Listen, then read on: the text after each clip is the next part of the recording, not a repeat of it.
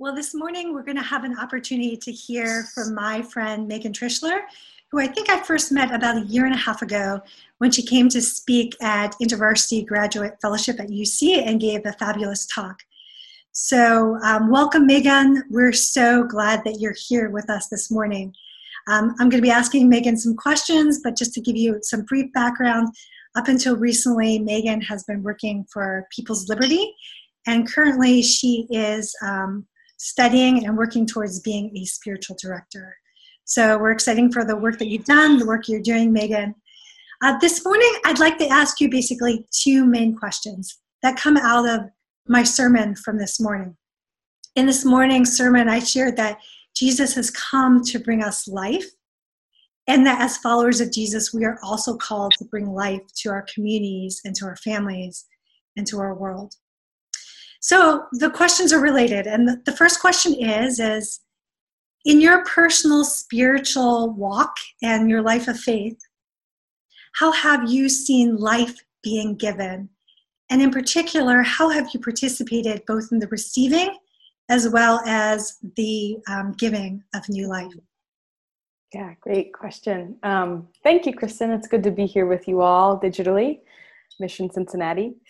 Um, yeah, it's an interesting question about yeah how have I received or been participating in new life just in my own personal journey.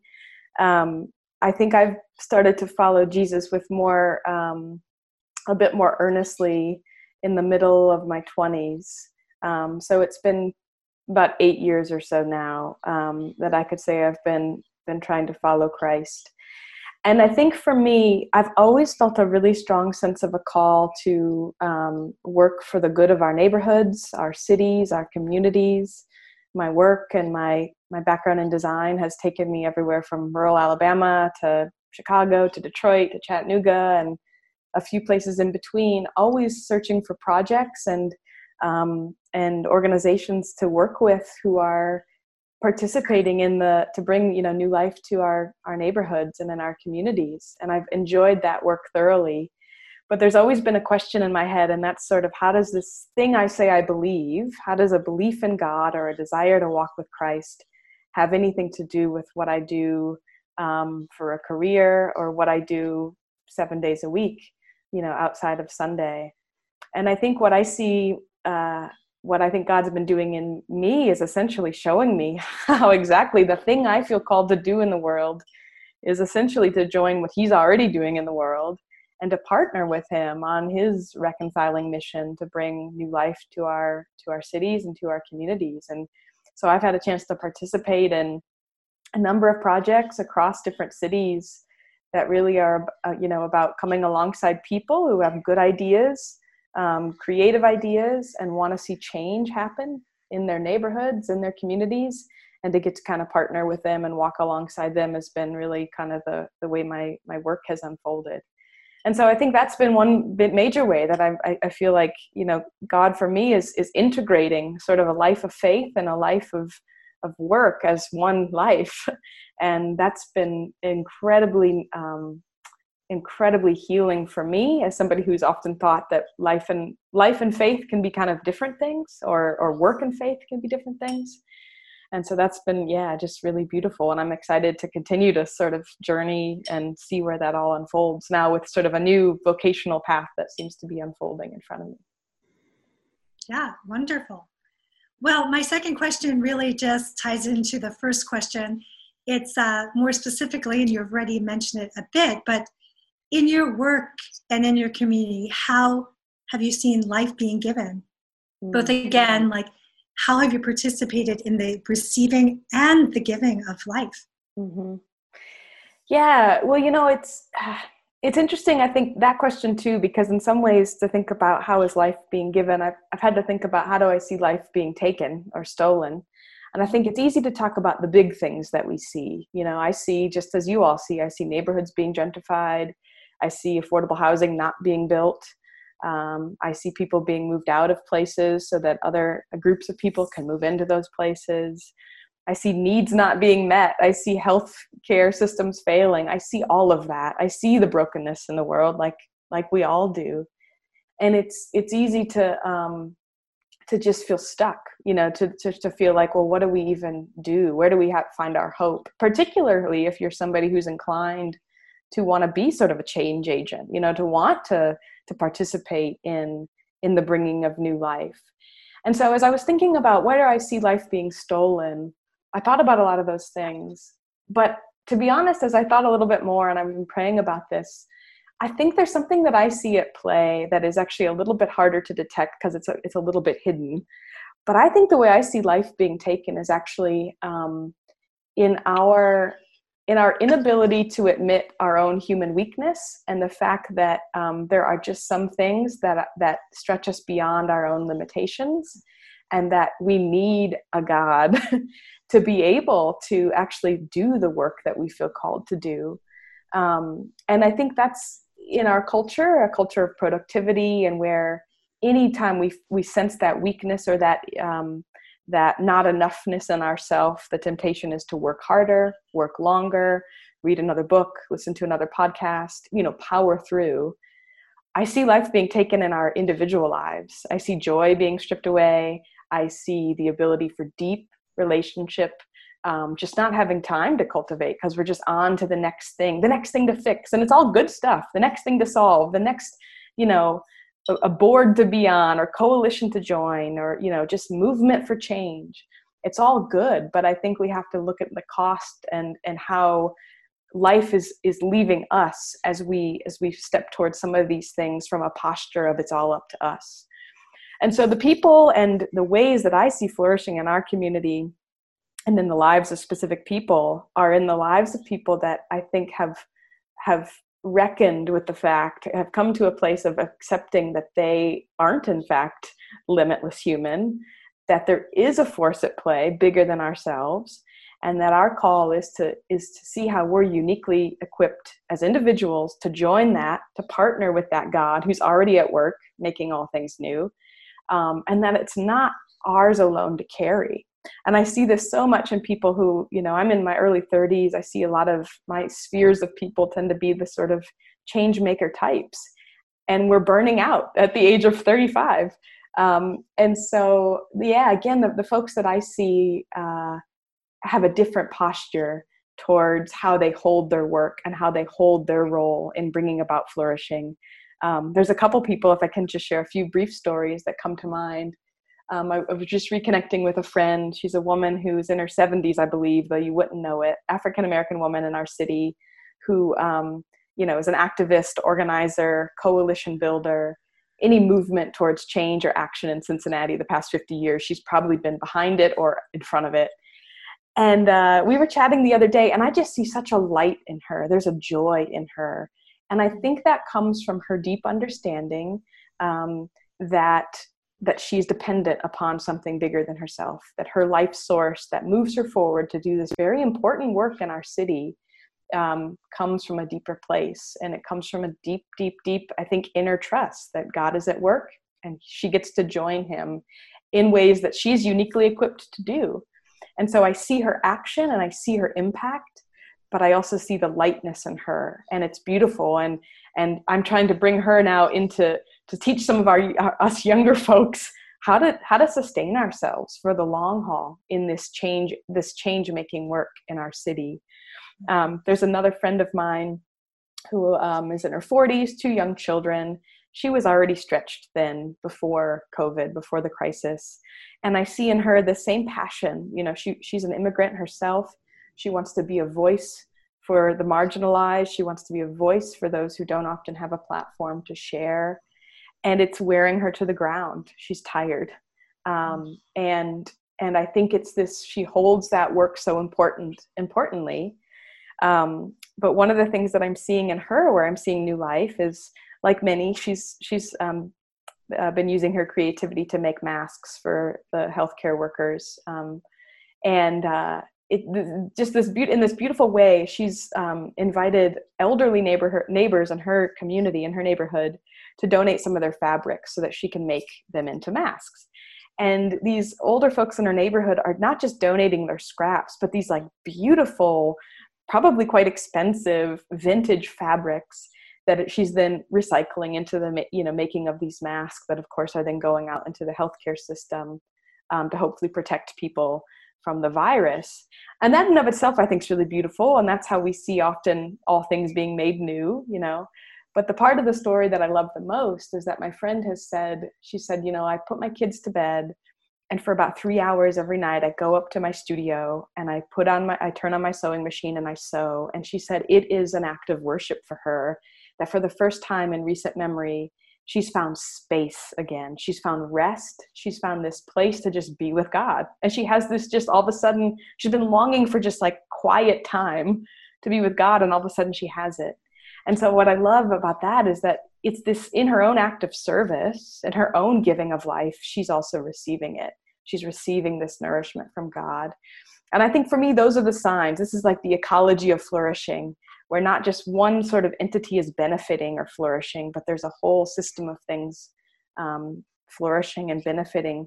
And um, so those are just a couple examples that I see. But I guess I'll just end by saying I think there, um, this is under our noses all the time. You know, we don't have to look outside too far to see how God's at work. It's it's in these small ways. It's in the hearts of people who are our next door neighbors. Um, you know this is the whole i think yeast in the dough um, metaphor for the kingdom that this is how the kingdom works. And so i think our job simply becomes to pay attention and to really take notice of how do we feel uniquely equipped or called to respond to whatever it is that god has for us using our skills and our gifts. You know you don't have to hold the world on your shoulders and face crisis or anything with that kind of weight but rather to sort of engage with it as a partner. God is in charge. We get to join Him. And um, that's been bringing me new life. And I think it's hopefully, I pray that that sustains me for the long haul because trust me, I can get stuff done, but I don't want to operate that way anymore. It's just, I can't. So um, I hope that makes some sense. And I'll stop there. yeah, no, that's beautiful, Megan. Um, we'd so love to hear you tell more. Those stories are great. Um, but we do have to close our time this morning. But we really do look forward to hearing more about your work and your friends and your community in the future. And for me, more excitingly, to be able to see you in person sometime in the near future. So, thank you so much for taking time to be here and have a great morning. Sounds good. Take care, all. Blessings. Well, good morning, friends. It is so good to be able to share God's word with you this morning. This morning's passage comes from the Gospel of John. And in this passage, we encounter two of Jesus' I am statements statements that point to who Jesus is. Now, in the Gospel of John, Jesus made a total of seven of these I am statements. And they were significant, first off, because they harken back to the time when Moses encountered God and he asked God, whom shall I tell the people of Israel has sent me to deliver them out of Egypt? And God answered, I am. So when Jesus made his I am statement so many years later, he was pointing to the fact that he was more than a mere human.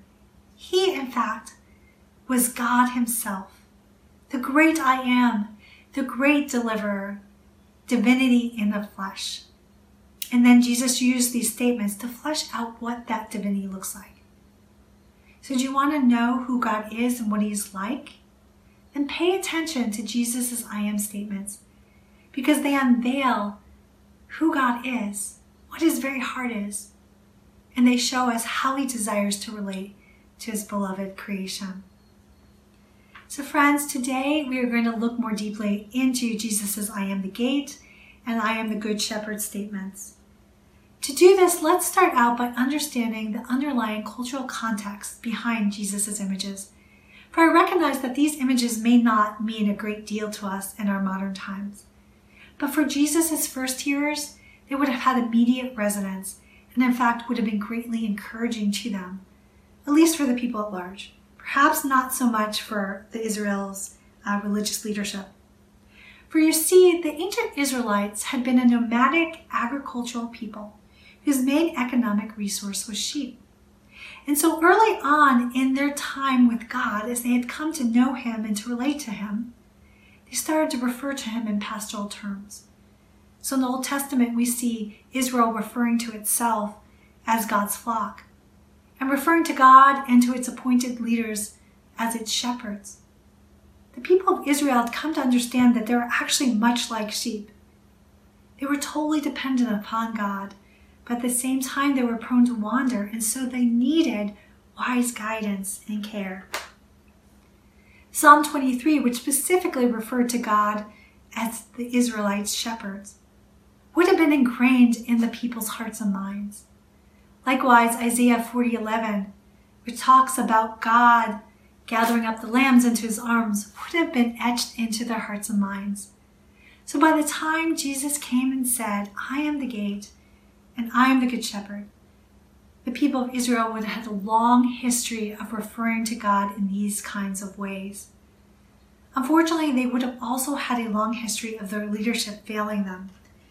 So, equally as memorable to them in this time would have been the prophet Ezekiel's lament and promise as found in chapter 34, which called out Israel's leaders for neglecting, slaughtering, and leaving their sheep as prey for the wild beasts, and then announced that God would now take over the role that the leaders had failed to do and would feed, bind up, strengthen, and rescue the sheep the ones who had been weakened, scattered, and injured by the leaders. God would do this through his messianic kingdom. Thus, when Jesus said on that day so many years ago, I am the gate and I am the good shepherd, and then specifically placed himself in opposition to those who were thieves and robbers and hired hands who had come to steal and kill and destroy and abandon the people the significance of Jesus' words would not have been lost on the people. For while many years had passed since the time of Ezekiel, the people of Israel were still waiting for their Messiah. The one who would protect them like a gate to a sheep pen protects the sheep from intruders at night. And the one who would lead his people into places of security, rest, nourishment, and refreshment. As a good shepherd does with his sheep as he leads them to pasture. The people of Israel longed for their Messiah. They longed for salvation. As such, they had started to listen to other leaders, men who specifically claimed to be the Messiah, and other religious leaders like the Pharisees who claimed that they had the path to righteousness and holiness and thus invited others onto that path with them. And yet, here was Jesus inviting them to follow him instead. You see, in talking about the thieves and robbers that day, the ones who were trying to get to the sheep by another way other than the gate, Jesus was not just referring to Israel's leadership of past, but was also referring to the present religious leaders. And then Jesus was making a bold claim.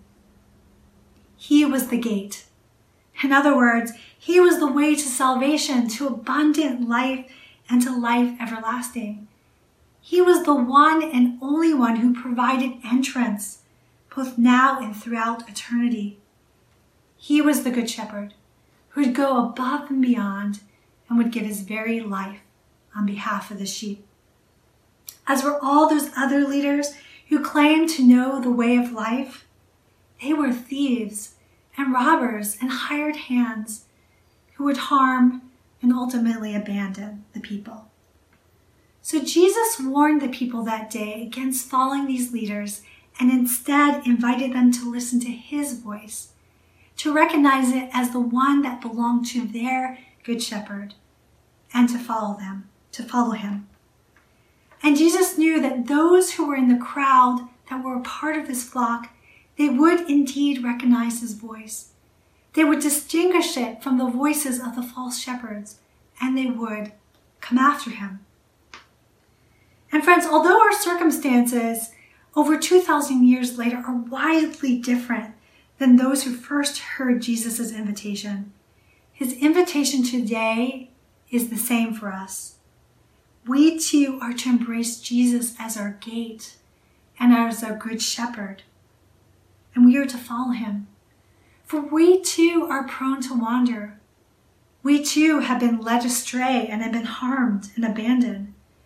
We too desperately need his care. And friends, it is actually a matter of life and death that we be able to recognize Jesus' voice and to embrace it so that we can find the abundant life that Jesus wants to offer us and then to offer that life to others. For you see, unfortunately, even for those of us who have accepted Jesus as our Lord and Savior and come to know Him, even for us, we find that in our modern world, we are bombarded by thousands of voices on a daily basis, voices that are clamoring for our attention and for our allegiance, telling us that they have the way to life and meaning and happiness, even though in the end they will drain us of life and leave us empty.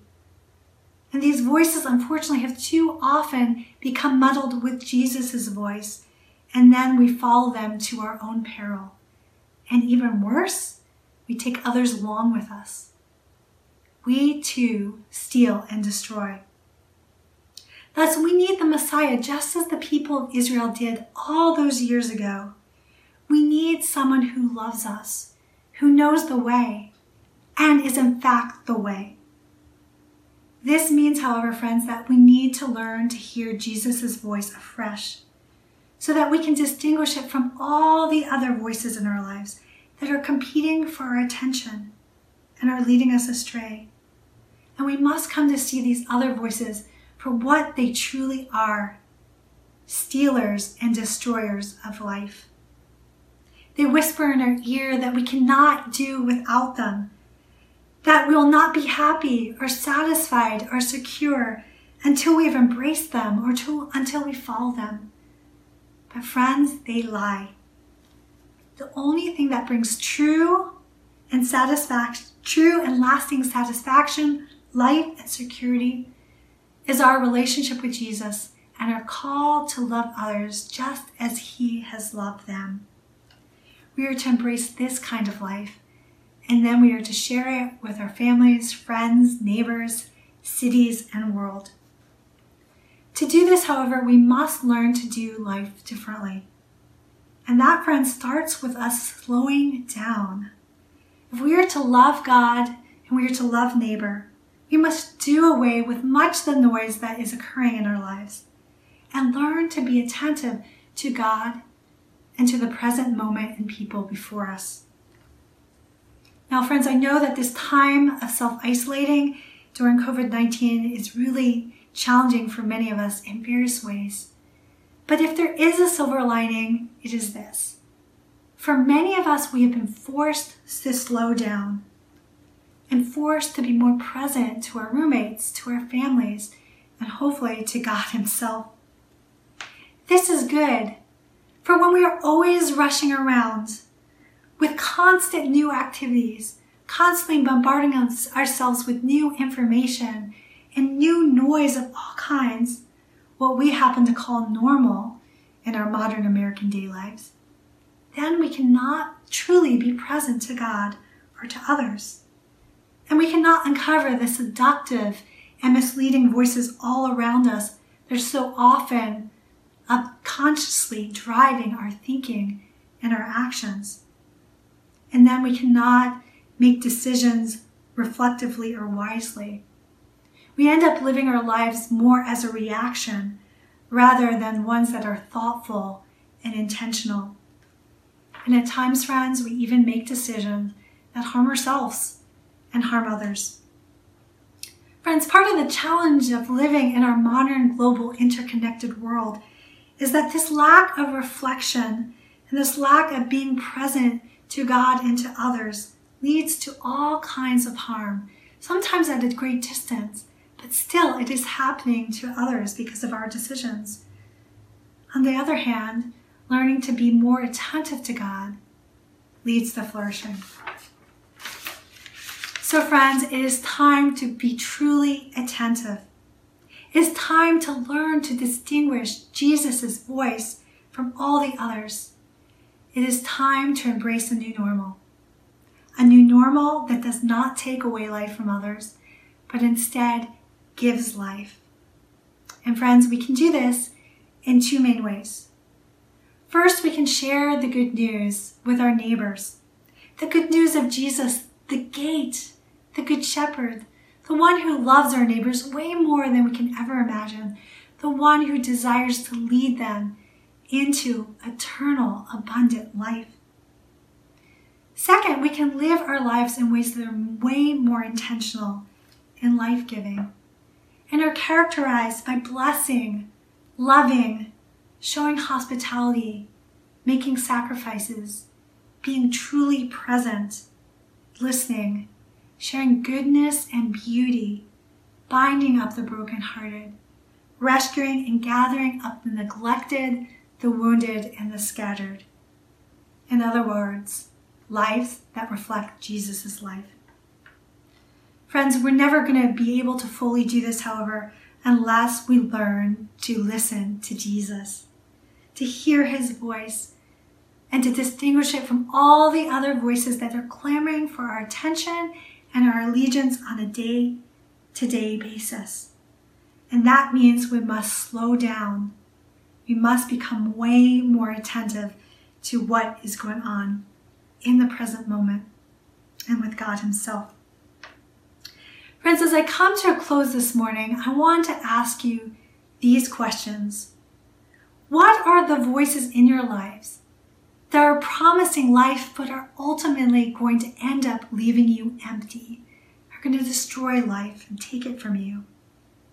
And what are the voices in your lives that are telling you you're not going to be happy or secure or satisfied unless you have this thing or that thing? regardless of the way that that thing may actually harm your soul or hurt others, either in the short term or in the long term. Now, friends, if you have no idea, that is okay. But I want to encourage you during this time of isolation during COVID 19 to quiet your souls and hear Jesus afresh so that you can hear his voice and distinguish it from all the other misleading and seductive voices around you, and so that you can follow Jesus. Jesus wants to offer you and all of creation his abundant life, starting now and lasting throughout eternity. Receive this gift. And friends, if you don't know how to receive that gift, that's okay too. I encourage you to look out for the spiritual exercises I'm going to send out this week through Facebook and our Mission Minute that will specifically help you to learn to be more attentive to Jesus' voice and to the people before you and into the present moment.